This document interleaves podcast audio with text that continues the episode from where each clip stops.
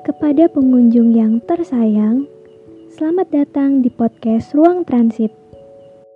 Para pengunjung dipersilahkan untuk rehat sejenak sambil mendengarkan cerita dari kami. Segenap suara hati kami mengucapkan terima kasih.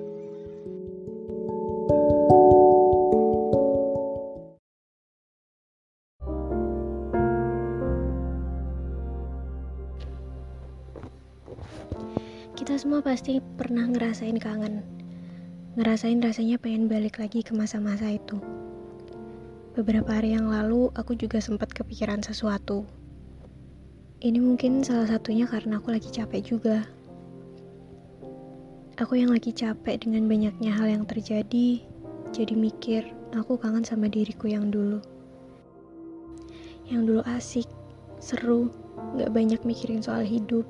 Taunya cuma berangkat sekolah, main sama temen-temen, dan ngerjain tugas sekolah. Ya intinya waktu itu pikiranku belum serumit sekarang. Yang apa-apa harus aku pikirin. Yang mikirin gimana caranya aku bisa punya modal buat ngewujudin mimpiku. Ngewujudin semua keinginanku. Yang sekarang aku harus mikirin mana hal yang lebih penting yang harus diutamakan.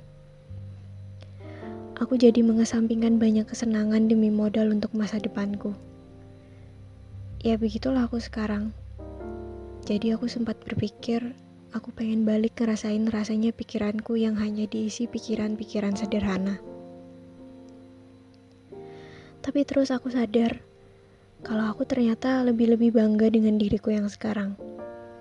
Aku memang kangen sama aku yang dulu, tapi ada rasa bangga yang muncul. Mungkin aku memang menghilangkan diriku yang dulu. Aku bahkan banyak berubah setelah banyak hal yang sudah-sudah. Tapi perubahan itu kusadari ternyata banyak menolongku. Kepahitan yang kemarin aku rasakan membentuk aku menjadi aku yang lebih baik. Versi diriku yang lebih baik. Aku senang sama diriku yang sekarang, yang walaupun kadang masih sering overthinking, tapi aku tahu mauku apa, dan pelan-pelan aku berusaha mewujudkannya. Semuanya kan gak bisa instan. Semuanya kan gak bisa tiba-tiba berhasil. Pasti banyak yang harus kita lalui untuk kita bisa mencapai sesuatu. Itu sama kayak semesta membentuk kita. Kita harus melewati banyak hal, mungkin banyak-banyak rasa sakit. Tapi akhirnya, ketika kita berhasil melewati itu semua, dan diri kita terbentuk menjadi versi terbaik yang sekarang, kita akan sangat bangga sama diri kita. Iya, versi terbaik sekarang. Karena hidup kita masih panjang, waktu kita masih banyak, dan masih banyak hal yang akan kita lalui.